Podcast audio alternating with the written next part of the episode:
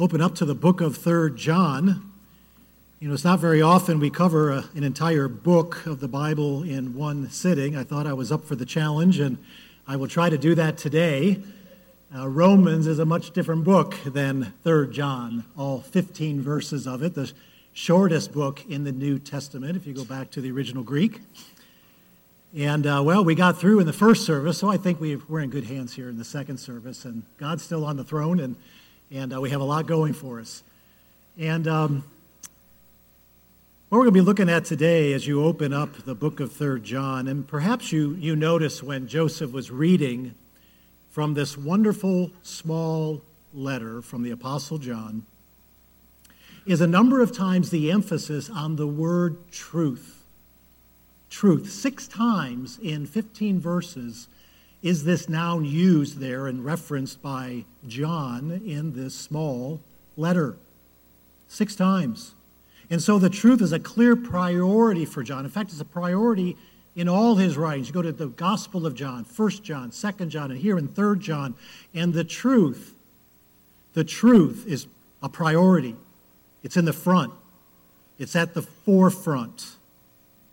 And therefore, when we go to uh, this passage today or this letter, what we're going to be looking at is the preeminence of truth in the letter of 3 John. The preeminence of truth. Many of you have traveled around at times and attended various conferences. Some of you guys are like conference goers. It's all about another conference. And there's Bible conferences and biblical conferences, but a lot of times there's like conferences that are for a profession or for a trade. I hear about some of you that times go to a medical conference, for instance, and you go there at a conference, what? It's a, it's a gathering of like minded individuals that are drawn together by a certain profession or a, a particular interest. And as you gather together, you're dedicated typically around a specific theme, aren't you? And a keynote speaker. Someone there is to speak about their experience or their history, a person renowned in their field who speaks with a stature and a notoriety that's revered and respected and garners the attention of the conference goers. And so, if it is a medical conference, the subject at hand might be the latest medical technologies and an expert that speaks on uh, the, a pioneer in the field, perhaps, uh, speaking to a technology or a special medical procedure. Or you may go to a financial advisor conference where attenders learn how to hone their craft of managing and investing other people's money. I might need to send my financial advisor to a few more conferences. Anyone can relate to that uh, in our economy today. And what do they do? They go there and they and they have special speakers that discuss the latest tools and the methods and the tax laws, all to help provide financial help, helpful financial help to those who they their clients. There's even conferences dedicated to the world of comic books, of all things, right? You can rub shoulders with conference goers that are donning their pointed ears, right? And uh, you see those uh, others that are dressed in their favorite superhero paraphernalia. And of course, you end up hearing that keynote on an actor's fan- fantastical exploits as their travels to infinity and beyond, right? And uh, there's this synergy, there's this camaraderie around a specific theme and a specific topic. There's a conference for everything. And here in this wonderful letter of 3rd John, you can say that John is having a seminar on the truth. And the truth is the ultimate theme of this conference. And not only is truth the ultimate theme and the ultimate subject, truth is also the keynote speaker. And in these 15 truth filled verses, the truth speaks.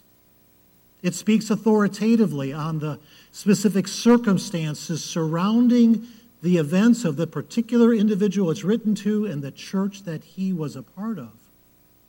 And we know that this truth, the, identi- the identity of this truth, is none other than the Lord Jesus Christ and his authoritative word.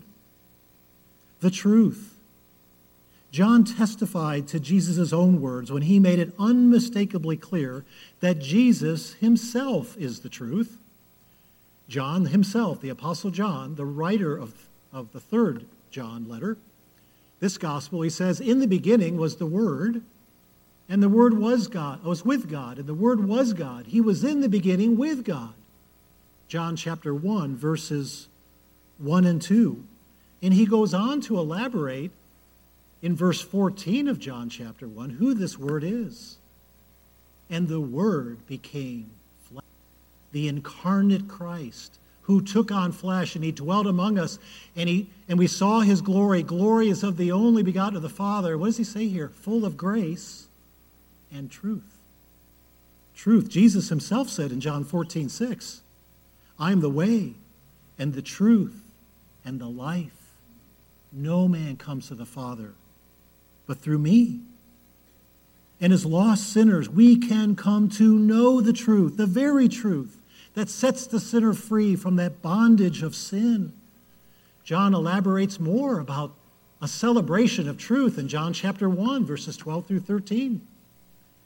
But to all who did receive him, who believed in his name, he gave the right to become children of God, who were born not of blood, nor the will of the flesh, nor the will of man, but of God.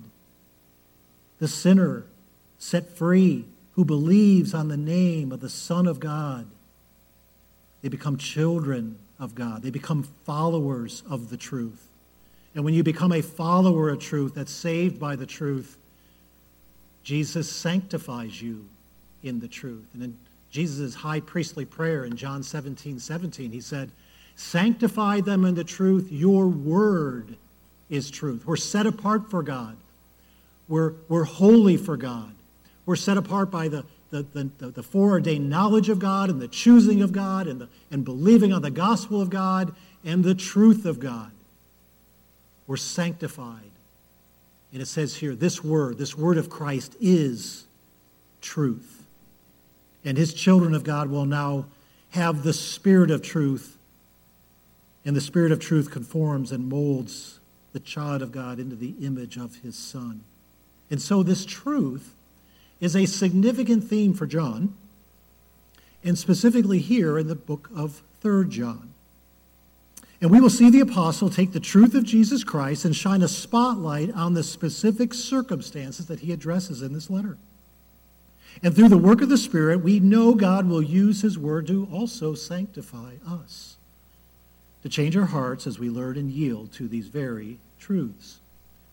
So, as we're going to be looking at the preeminence of truth in the letter of 3 John, what we're going to look at specifically are five applications of God's truth in this letter that we call 3 John. Five applications of God's truth in 3 John. And the first application that the Apostle John gives us is this there is a rejoicing in the truth a rejoicing in the truth. Look with me at verses 1 through 4 again. The elder to the beloved Gaius, whom I love in truth. Beloved, I pray that all may go well with you, and that you may be in good health, as it goes well with your soul. For I rejoiced greatly when the brothers came and testified to your truth, as indeed you are walking in the truth. I have no greater joy than to hear that my children are walking in the truth. John, of course, opens the letter by writing some customary greetings before we get to that familiar truth in verse 4 that I have no greater joy verse that we love so much. Let's look at some of these parts of John's opening of this letter. And he first describes himself, the author, as the elder. The elder. John does not state his name specifically. In fact, this is the same author cited, the elder, in 2 John. In fact, if you go to all of John's writings from the Gospel to 1st, 2nd, and 3rd John, the author is not noted, not by name. And here from earliest times, the author of 3rd John has been accepted to be the Apostle John. And the elder here, a title that surely refers in part to John's advanced age, uh, he was much older now. He was the last living apostle at the writing of this letter. So he was an older man, and as the last living apostle, uh, I believe it's appropriate to call himself the elder, but it surely would be more than that, the elder. surely also signifying his apostolic leadership in the church, and um, one that would speak of his uh, uh, authority as an apostle.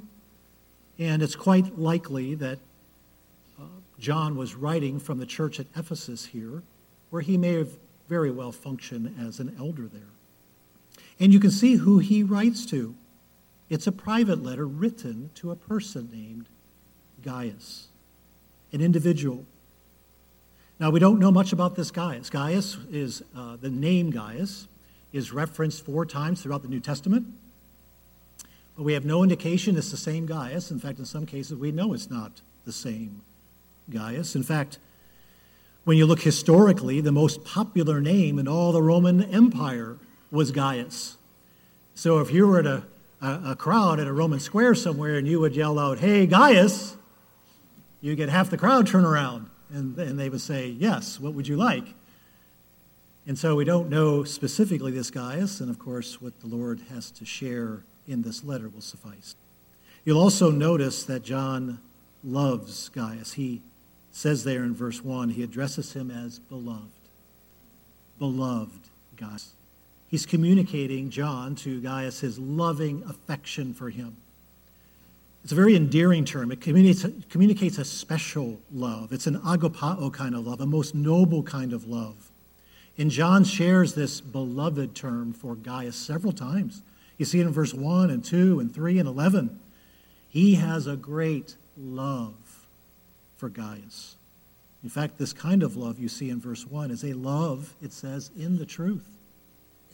Their common bond in Christ, their common bond in the truth that we just spoke of, their common bond in the Word and the revelation of God is a shared love for the truth that drew them together. It's that same truth that draws us together, isn't it? Our love for the Lord Jesus Christ, our love for His Word. You could be a carpenter coming in here or an executive. And there is a camaraderie, there is a friendship, there is a kinship like none other. Why? Because we believe in that same truth. It's love in truth. You can be a homemaker or a student. You could be a senior saint or a youth. And we all have this special love and unity because of our common love for the truth. Truth and love are inseparably tied together. It's like the peanut butter and jelly of all the best of sandwiches, right? They just go together. God's truth is foundational to authentic Christian love. God is love, and we know how to love because He first loved us. And we can know how to love each other properly when we know God's truth properly. And so, without God's truth, love is merely defined by our senses. It is no more than feelings or sentimentality, but John loved Gaius in the truth. Look how John expresses this love for Gaius further in verse 2. Look what he says. He expresses this love to Gaius in his prayer life. Beloved, I pray that all may go well with you and that you may be in good health as it goes well with your soul.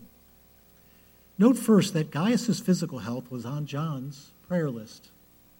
The text does not inform us if Gaius had a significant physical setback or what that might have been. What we do know is that praying for one another's health is a very biblical thing to do. The reason we pray for such needs from the pulpit or Wednesday night or we list them in our TBC prayer bulletin, it's a very biblical thing to do. But notice how John refines this prayer request when you look back at verse 2. I pray that all may go well with you and that you may be in good health as it goes well with your soul. That's an interesting way to state this prayer request and these good intentions from John to Gaius. John prayed that Gaius' physical health would keep up with the evident progress that was clearly seen with Gaius' soul. Or, more plainly, Gaius' spiritual health or his entire being. John was praying that Gaius' physical well being would keep pace with his spiritual well being. He was saying, Gaius, God's work in your life is so evident.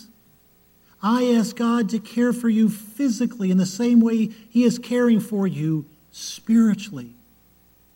And you might say something like this if you were talking to a friend, if you were to pray with them, if you would visit them in the hospital or pray for someone that's set back with an illness, you might say this I, I pray for you, sister, that you get over that flu in the same way that you're conquering sin in your life.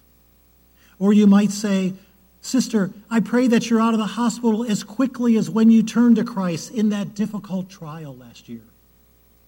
Or, brother, I pray for continued progress in your healing, just like the progress I've seen in your Christ like service to others. It's like a two for one supplication, and they're married together wonderfully, aren't they? What a great way to pray for someone while encouraging them at the same time. Now, John continues to express his love for Gaius with some very special statements leading to our main point here. If you look at verses 3 and 4, he says, I rejoiced greatly when the brothers came and testified to your truth, as indeed you are walking in the truth. I have no greater joy than to hear that my children are walking in truth. Here we see that some Christian brothers had spoken to John about Gaius and the love that he had shown to them. Now, we're going to get to these specific acts of kindness at our next point. But look, where he, look what these individuals say here in verse 3. They testified to your truth. Or another way to put this, they testified to the truth that is in you, Gaius. You could say it like this Gaius, others say that you are a man of the truth. Others say, Gaius, that you are characterized by the truth. You are living out the truth, Gaius. And John makes that clear when he adds, as indeed you are walking in the truth. As you are walking in the truth. Now, we know this is not a literal walking, one step in front of the other, walking in truth with a t shirt that says truth on it, right? It's a little more deeper than that, right? This is walking in a metaphorical sense. It's how you're living out, it's your pattern of living walking in the truth, it's practicing the truth, it's an obedience to the truth, it's a lifestyle consistent with the truth. And notice here, John was not overjoyed because Gaius heard the truth, or even because Gaius knew the truth, as important as those things are. John commends Gaius for a life that was living out the truth. It was personified, it was embodied, it was how he lived. A life more and more consistent with truth. What a great commendation for, for Gaius. I think what, in James' vernacular, this is what John was saying about Gaius. But be doers of the word, not hearers only, deceiving yourselves. I have the privilege and joy of working with our college students and our young singles here at, at Timberlake Baptist, along with Pastor Clay and Mary and a number of other leaders, and it is our joy to work with them. And if I have a little more miles on my tires, one of the things I consistently and persistently share with them, and a truth I am still learning to develop in my life, is that it isn't enough just to come here to know more. You must do what you know. You must put to practice what you learn. It's so easy to come and, and go. It's like, I've learned more and I'm growing. I have more knowledge now, so I must be closer to Christ. And oh, the knowing and, and the hearing, they are absolutely critical and important. But, folks, that's the first step. Faith comes from hearing. And when you hear, you must exercise faith. This is where it goes. This is the direction. This is the intent. We must be doers of the word. And, and when John looked at Gaius' life and these, and, these, and these individuals that are speaking of, they could say, he's living out the truth. It's more than just up here. He's doing it. I see it. Don't be content with merely knowing the word. Knowledge puffs up. Seek to apply. When we meet with our college students, like, we, we tell them, okay, what did you learn today? Okay, I hear that. Now, what are you going to do with it today? And sometimes it's like, I haven't thought about that yet. Well, let's talk about it. What are you going to, what are you going to, how are you going to put this into practice? What are you going to do? How might you think God use, might use these truths in your life today on the campus at Liberty University? And that question will go for all of us, whether in the workplace or at home or wherever we may go this week. What does God want me to do with the truth?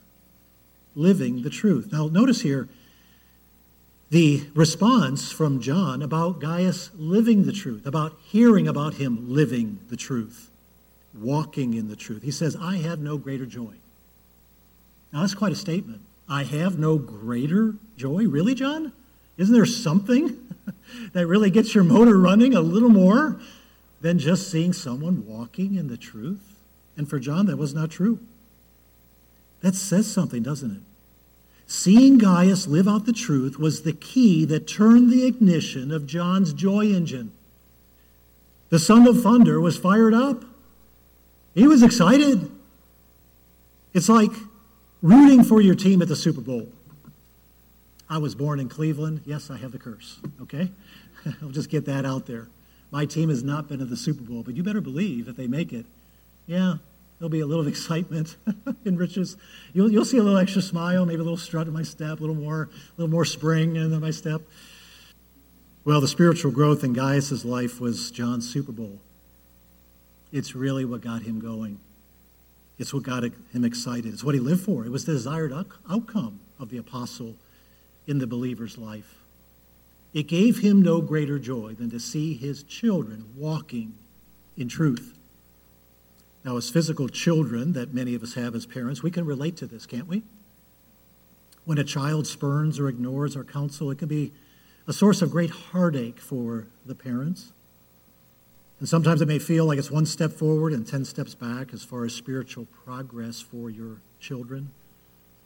And we remind ourselves God's at work through your faithful parenting and prayerful dependence on God's grace.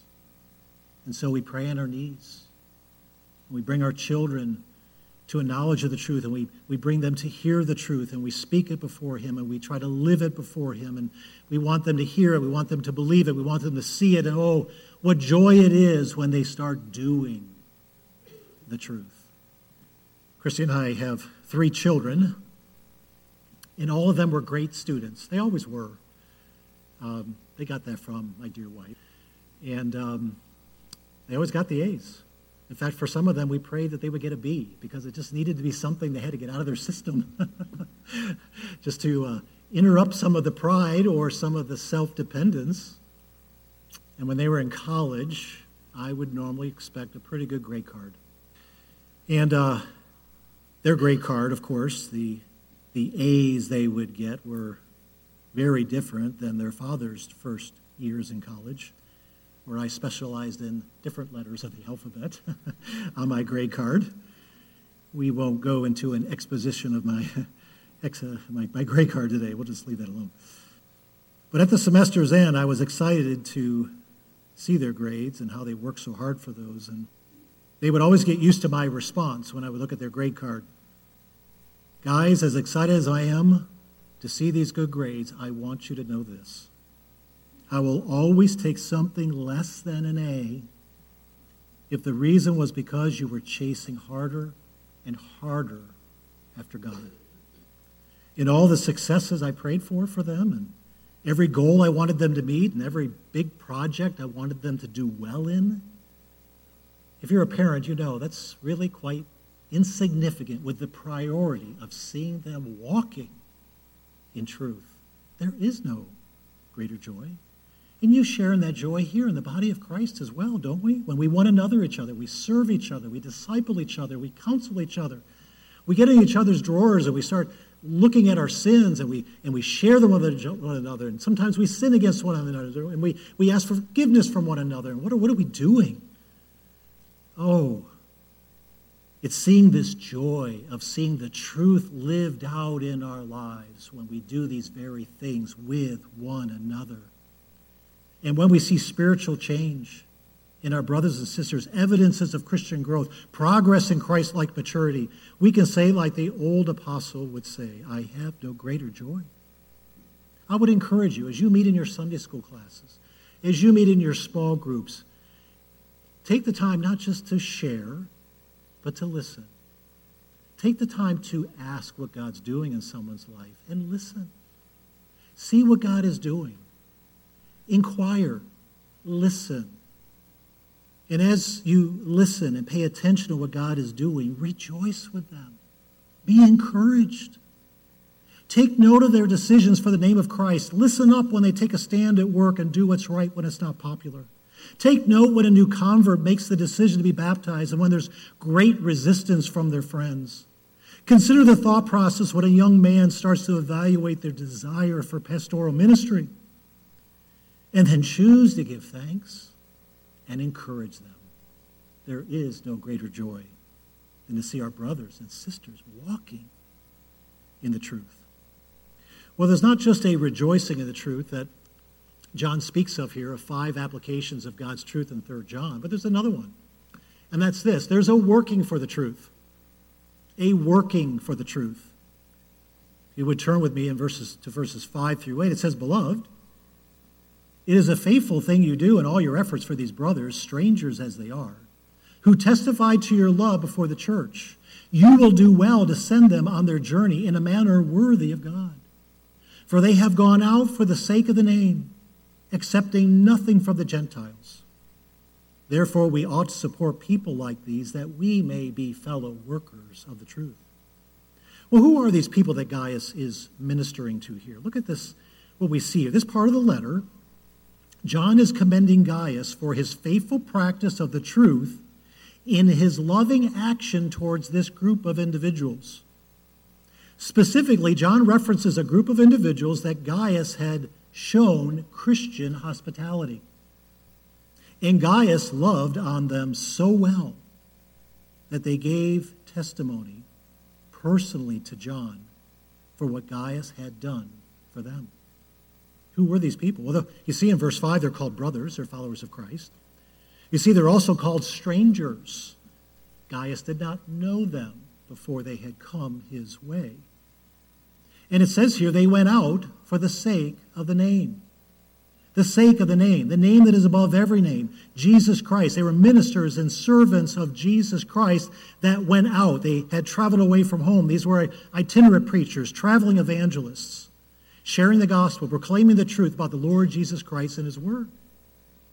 And what do you see here? They, they accepted nothing from the Gentiles, or nothing from unbelievers, those who are not Christians. It says these ministers only accepted aid from the church of Jesus Christ, and in this case, Gaius. They were very dependent on the church.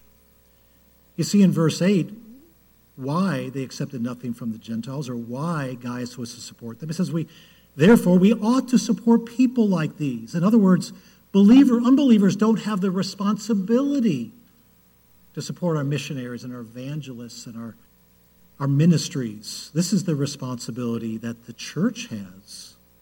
And therefore, we ought to support people like these. So, these traveling evangelists, these itinerant preachers, they had great needs, and Gaius met them.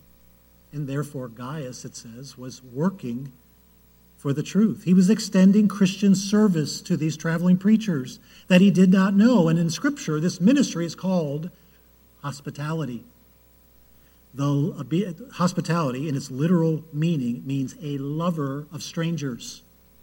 A lover of strangers. Takes two words, puts them together for love and stranger, and that's where you get the word. And this was not only a great responsibility and a great service to these traveling evangelists and ministers, this is a responsibility for all of us in the body of Christ, for those whom we meet. Romans 12, 13, it says, contribute to the needs of the saints and seek to show hospitality. Seek, for, seek it. Go after it. Make it a priority to show hospitality in its most literal sense to those you don't know. It's an act of love, hospitality. It's, and you see this not only with Gaius, but you guys do this as well, where you provide food or lodging or care or protection, the needs of a traveler or, or a visitor that comes your way. And so we would do well to open our homes and share our resources in a hospitable way. What a great privilege we have here at Timberlake to practice hospitality. There's always folks coming, there's always folks going, new families in town, new people coming for work, new students that have come our way, and oh, how I've seen hospitality and how you've greeted visitors and strangers that have come in our midst. What a great privilege. And this is what Gaius was commended for his hospitality to those who proclaim the truth. And you look there in verse 8, we'll get to the crux of this particular point of this application of God's truth, and that's this. Verse 8 Therefore, we ought to support people like these that we may be fellow workers of the truth.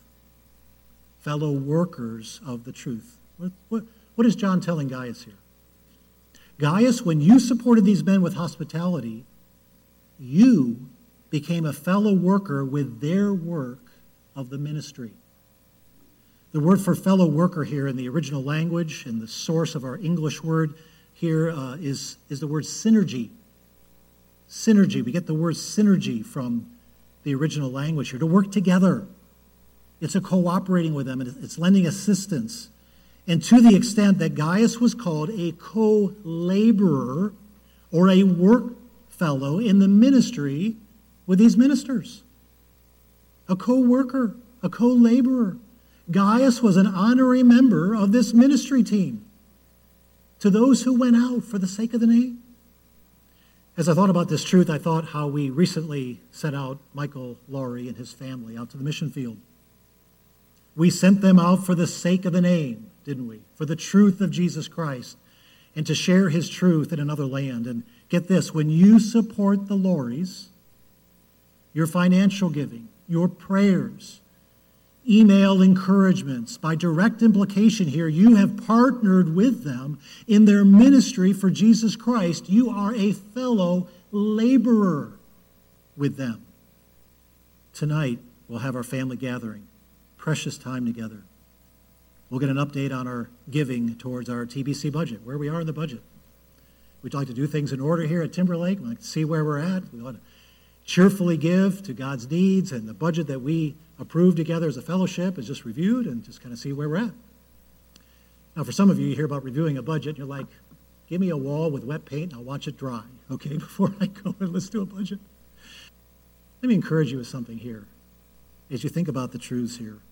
Maybe to look at our giving and our, our budget in a new and fresh way. This, this budget, you know, just it earmarks funds for the Lauries and really all our missionaries and all our ministries and what do we do when we get that update? We're reminded of, wow, look what God's doing. I am a fellow worker. We are fellow workers in this ministry when we give to it and when we pray to it and when we encourage it and when we participate in it and when we use our gifts in it. What are we doing? We're co laborers, right? And we think about these missionaries, we are co laborers with them on the field as we're here at home. God says we're co laborers of the ministry team that literally goes out for the sake of the name. We're workers for the truth. Well, five applications of God's truth in 3 John now takes a turn in the book of 3 John when we come to verses 9 through 10, where we see a great resisting of the truth. You know, things have been a lot of confetti, and there was a lot of commendation for the truth and a lot of celebration of the truth, and now we're going to see a resistance or an opposition to the truth. If you look at verses 9 and 10, it says, I have written something to the church, but Diotrephes, who likes to put himself first, does not acknowledge our authority. So if I come, I will bring up what he is doing, talking wicked nonsense against us. And not content with that, he refuses to welcome the brothers and also stop those who want to, and puts them out of the church. In these two verses, John takes us into the living room of a church where you could say there was some very ugly domestic abuse and turmoil in this church family that was brought on by a rogue leader named Diotrephes. It is clear from the text that Diotrephes held some position of leadership in this local church that he was a part of, some way of leadership, a pastor, a leader. It seems apparent that Diotrephes' sinful attitude and his ungodly actions were likely the impetus of John even writing this letter to Gaius to encourage him and to give him clarity in these difficult circumstances. And the Apostle John lays out Diotrephes' wicked deeds in verse 10. He was personally refusing to show any hospitality any aid to these itinerant preachers, the ones going out for the sake of the name, the ones the brother, the, the, the brothers that Gaius himself had aided so graciously, and not content with this opposition, Diotrephes then opposes anyone else who would provide any kind of aid to them. going to the extent of expelling them from the church if they, if they would lend them any aid. Wow. That must have been some kind of family gathering service when Demetrius brought the family together. And John says there, I've written something to the church. We don't know what this letter is, you see there in verse reference in verse 9. We don't, we don't have that in our possession. It's surmised that John had already tried to address these issues with Demetrius. I'm sorry, with Diotrephes. And, and this was spurned. Perhaps the letter was never read to the church, or perhaps the letter was discarded or even uh, uh, destroyed. Either way, Diotrephes' response was a resistance to the truth in how he responded to these workers of the truth. It's clearly seen that here that for Diotrephes, the church did not revol- revolve around Christ. The axis of Diotrephes' world was the axis of self. It was all about him. And so, where John left off highlighting the life of Gaius walking in the truth with a faithful love shown to the brethren, we see a stark contrast with Diotrephes, showing that he opposed the truth. So different from what we see in Scripture of Peter's instruction for leaders of the church, for elders, for pastors, for overseers. 1 Peter 5, 1 through C says, so 1 through 3 says, So I exhort the elders among you as a fellow elder and a witness of the sufferings of Christ, as well as a partaker in the glory that is going to be revealed. Shepherd the flock of God. Protect them, feed them, nurture them, care for them Exercise oversight. Give them leadership, not under compulsion, but willingly as God would have you, not for shameful gain, but eagerly. And you see here, not domineering over those in your charge, but being examples to the flock. And of course, Diotrephes did not obey this command and ran contrary to it in his leadership. It says in verse 10 that when John would come, he would bring up what he is doing and would likely engage in church discipline much like we see for an unrepentant elder in 1 Timothy chapter 5 verse 20. And what we'll see here is John identifies an, exp- an expose, if you will, of Diotrephes' sins. What was behind these actions? What was he doing? And we'll just briefly look at these. You see, almost like a skillful lawyer here, showing exhibits, if you will. And exhibit A, he talks about his pride. In verse 9, you see, verse 9b, but Diotrephes, who likes to put himself first, or what the King James says, who loveth to have the preeminence. He craved control to the extent that he missed the entire reason the church exists in the first place. Colossians 1:18 says that Christ is the head of the church and that in everything he might be preeminent. Not us, but him. This is about God's kingdom, not our kingdom. Exhibit B in John's expose of Diotrephes' sins was that he had a rebellious attitude. He showed rebellion. You look there in verse, the last part of verse 9. He does not acknowledge our authority. He claimed an authority of his own. He rejected the authority of the apostle. And this rebellion was exhibited by his unteachable spirit. It was his way or else. And so he refused to listen to the apostle and refused to adhere to the truth. Exhibit C was an untamed tongue. An untamed tongue. He talked wicked nonsense against John, against these, these ministers. It literally reads here in the text gossiping evil words against us. Diotrephes was speaking nonsensical, evil accusations and falsehoods against John and these other believers, so outrageous that John didn't even give it the courtesy to repeat what he had to say and he undermined John's apostolic authority to promote himself. Wicked nonsense, evil from the tongue. We know from the scriptures that out of the abundance of the heart, the mouth speaks. What comes out of here was long thought of down here. And the wicked talk of Diotrephes came from a heart that had evil motives and intentions that were sinful and not committed to God's purposes. And finally, you see Exhibit D. He was divisive and unloving. And we saw that he refused to welcome the brothers, and he stopped those who wanted to and put them out of the church.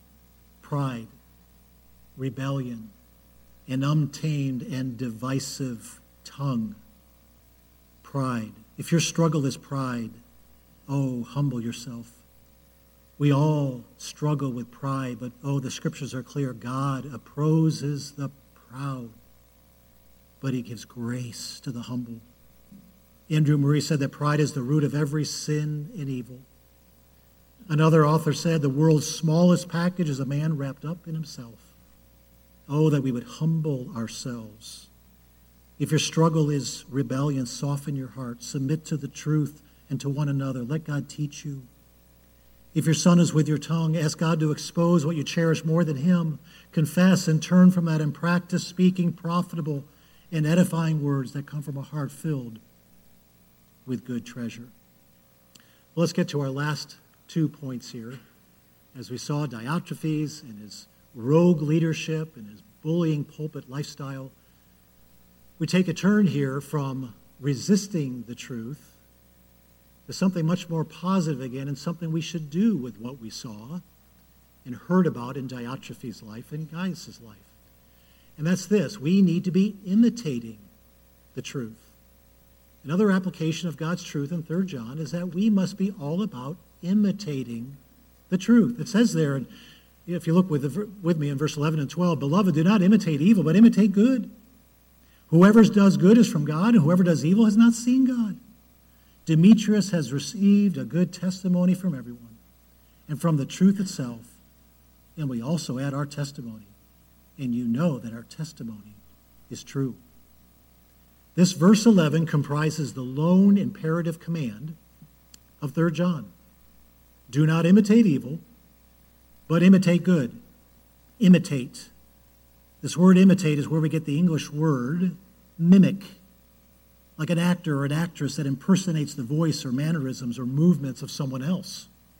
But here we're talking about not following what an actor does, but mimicking and imitating that which is good and, dis- and using enough discernment that we do not follow or imitate that which is evil. And this is obviously a direct connection to Diotrephes. Do not imitate his conduct. Be discriminating. Don't follow that. Continue to meet the needs and be hospitable and caring and loving to those who come through. Be, be dedicated to being workers and fellow workers of the truth. Never stop doing that. Shun this evil model that's before you and instead imitate that which is good. Imitate that which is good. And you notice there in verse 11b, it says, Whoever does good is from God, and whoever does evil has not seen God. And perhaps it leads, uh, reminds us of the verse in 1 John 4 7 and 8 where John clearly says, Beloved, let us love one another, for love is from God, and whoever loves has been born of God and knows God. Anyone who does not love does not know God, because God is love. And what is, what is John saying here when he says, uh, Whoever does evil has not seen good, I, has not seen God? I believe what he's sharing is what the same truths we see in 1 John 4 7 and 8. John is telling Gaius that Diotrephes is acting like an unbeliever. The text does not call him unsaved, but he tells Gaius, stay on the path of doing good and don't act like an unbeliever. Imitate a good pattern, a godly example. And here we see the godly example, and that's Demetrius. You see in verse 12, it says, Demetrius has received a good testimony from everyone.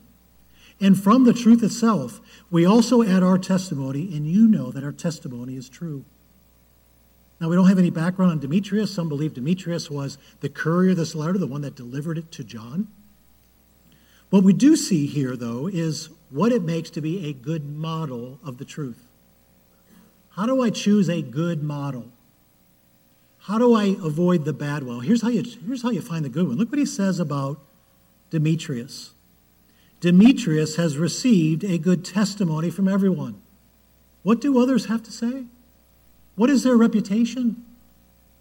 Talk to family members, talk to uh, other people in the fellowship, uh, see what they have to say, right? We're not talking about gossip, we're just talking about what is the reputation they have. Listen. If you want to find a good model and someone to follow, well, it also says Demetrius followed the truth itself. He had a good testimony from the truth itself. In other words, you could measure the goodness of Demetrius' character by the truth. How does someone's life measure up to the truth? And in a third litmus test for someone you're looking for, it says there in John, it says, we also add our testimony, and you know that our testimony is true. John spoke on the life of Demetrius and gave him his con- commendation. And so listen to your leaders. Listen to what they have to say. As they speak into your life and speak about how to follow a proper model, listen to your leaders. Listen to the reputation. Listen to the truth. And listen to your leaders.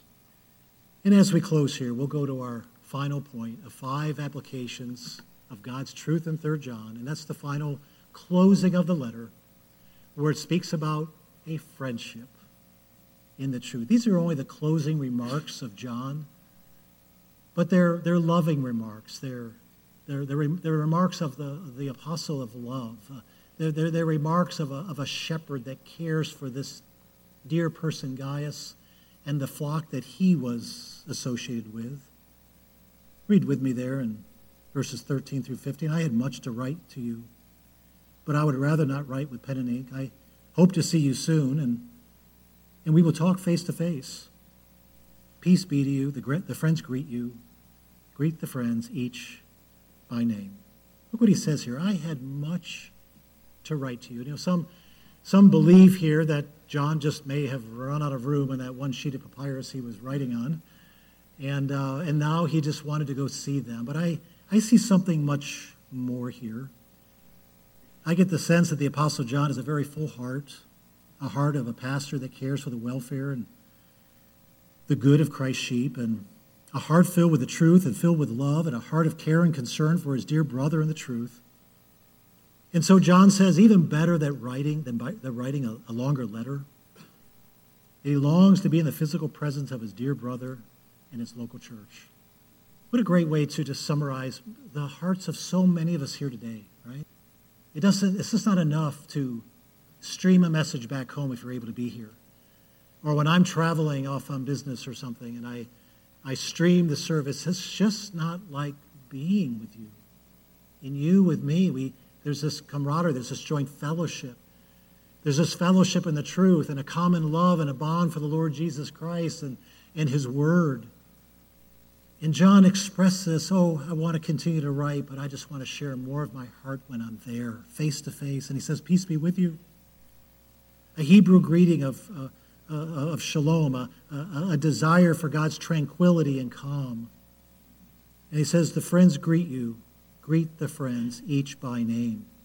This long term fellowship, this long distance camaraderie between these believers that were with John far away from these believers in this church that Gaius was a part of. And he calls them friends. It's an unusual statement for identifying members of the body of Christ in the New Testament, but it's the same thing Christ did in John chapter 15, verses 12 and 14. He said, This is my commandment, that you love one another as I have loved you. Greater love has no one than this, that someone lay down his life for his friends. You are my friends if you do what I command you. And so, John, I believe, communicates similar sentiments that the Lord Jesus did for his own to love one another as Christ has loved us. And that is our beautiful privilege in this fellowship, isn't it, friends? When we gather together to encourage each other to love and good deeds, to help each other see the sin that perhaps we don't see as clearly ourselves, to take the log of our, out of our own eye so we can take the speck out of another and this beautiful interconnected fellowship, something that the fellowship we call Timberlake is a beautiful, wonderful thing that's centered around the truth of the Lord Jesus Christ and the truth of his word. Five applications of God's truth in 3 John. May we all find application ourselves as we seek to be people of the truth, workers of the truth, rejoicing in the truth, imitating the truth, and remaining friends in the truth. Let's close in prayer. What a privilege, Lord, to open your word today and to hear John the Apostle's words before Gaius and the very difficult circumstances he found himself in his setting. And Lord, we have to be honest. Sometimes we face various trials and difficulties and opposition ourselves to the truth. And we know from your word that your truth will prevail, and we are encouraged from this truth today that we are to continue rejoicing in it and working in it and imitating in it and being friends in it. And Lord, may that characterize our fellowship more and more. May it be the very thing that captivates our hearts the, the truth of the Lord Jesus Christ, the truth of his words, that we be sanctified in this truth. Lord, Lord, knowing that it is your word that's truth. May it bind us together. May it give us great unity. And may we be used of you to celebrate the truth and to have the truth exude from our lives just like we saw in Gaius, to the praise and glory of your precious name. Amen.